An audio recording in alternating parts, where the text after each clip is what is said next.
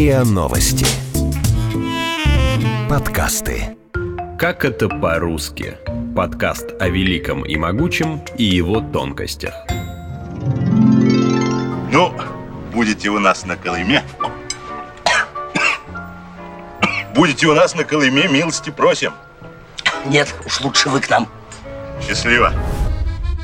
Лагеря, куда ссылали осужденных и репрессированных в советское время, были разбросаны по всей стране, от Украины до Камчатки. Заключенный проводил в местах лишения свободы многие годы. Для поддержания духа и в рамках специфичного тюремного юмора сидельцы придумывали смешные и необычные названия своим лагерям, чтобы хоть как-то скрасить свое заключение. Например, Колыму и Воркуту называли особой планетой.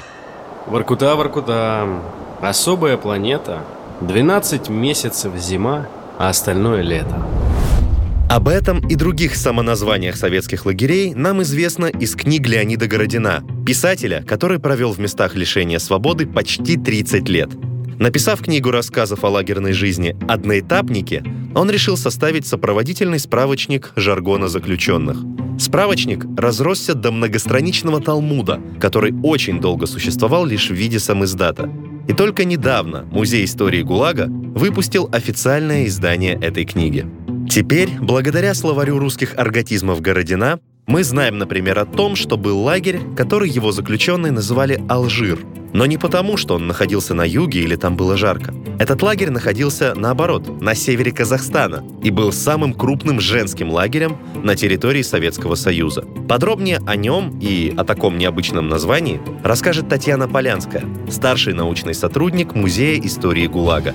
В словаре Городина это, скажем так, аббревиатура, которая расшифровывается как «Акмолинский лагерь жен изменников Родины». Дело в том, что вот во время Большого террора в 1937 году вышел специальный приказ, в соответствии с которым аресту и заключению в лагеря подлежали жены изменников Родины, то есть те, кто был осужден по 58 статье. И сами женщины назвали вот Акмолинское отделение Карлага, это официальное его название, они его назвали Акмолинский лагерь жен изменников Родины. Но не обязательно странное название лагеря или лагерного поселка – это результат остроумия заключенных. Например, в книге Городина есть рассказ под названием «Вавилон». Вавилон, Вавилон, что ты построил, что разрушил? Городин пишет, что в республике Коми, недалеко от лагеря, где он сидел, была такая деревня – Вавилон – Откуда же на севере России взялось поселение с таким библейским названием? Прочитав этот рассказ, сотрудники Музея истории ГУЛАГа решили поискать на карте эту деревню, и в нашем распоряжении оказались карты Коми АССР 30-х годов с указанием спецпоселков, где жили раскулаченные, выселенные крестьяне еще в начале 30-х годов. И вот на одной из таких карт, которые хранятся в Государственном архиве Российской Российской Федерации, мы обнаружили вот эту вот деревню. Возможно, даже это был и бывший спецпоселок, возможно, это бывший скит старообрядцев под названием Вавилон. Души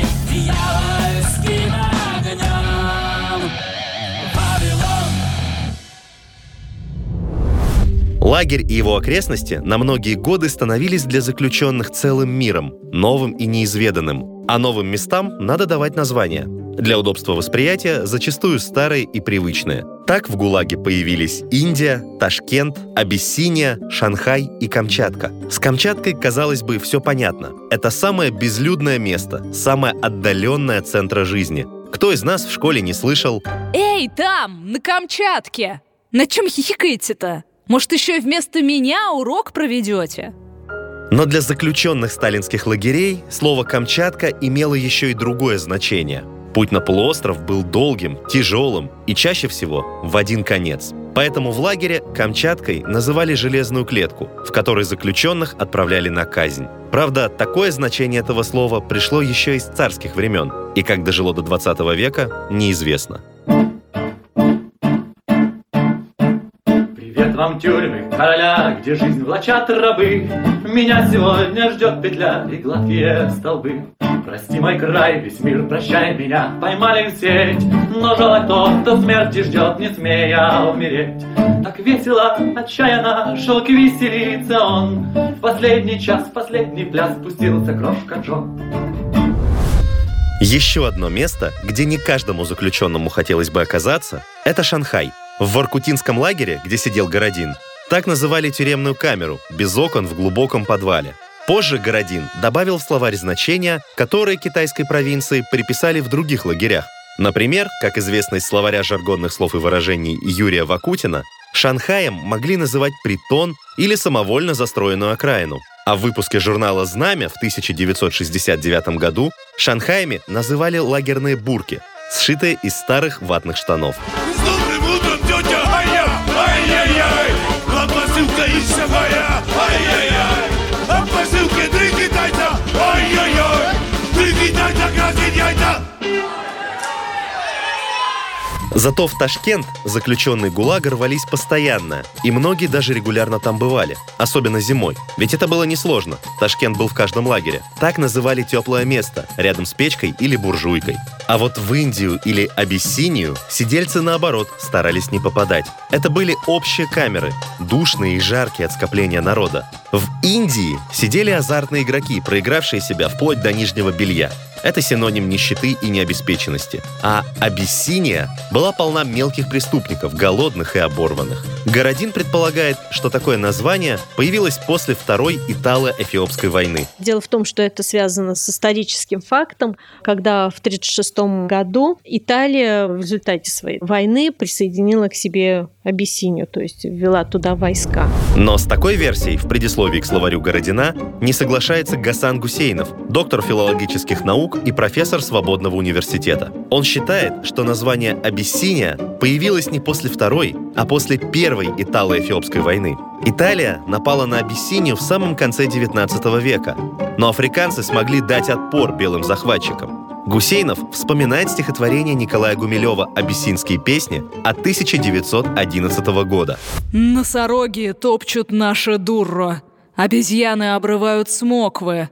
Хуже обезьяны-носорогов – белые бродяги-итальянцы. Кто добудет в битве больше ружей, кто зарежет больше итальянцев, люди назовут того ашкером, самой белой лошади Негуса. Вы слушали эпизод подкаста «Как это по-русски». Партнер эпизода – Музей истории ГУЛАГа. Книгу Леонида Городина «Словарь русских арготизмов» можно бесплатно скачать на сайте Музея истории ГУЛАГа по ссылке в описании эпизода. В прошлом выпуске под названием «Язык репрессий. Слова из обихода заключенных ГУЛАГ, проникшие в нашу речь» мы рассказывали о словах, которые мы до сих пор используем в речи, однако даже не догадываемся, что они пришли к нам из лагерной среды. А следующий эпизод будет посвящен словам, которые через ГУЛАГ проникли в русский из английского, французского, тюркского, иврита, немецкого и других иностранных языков. Подписывайтесь на подкаст на сайте ria.ru, в приложениях подкаст, Сказбокс, Яндекс.Музыки, iTunes, комментируйте и делитесь с друзьями.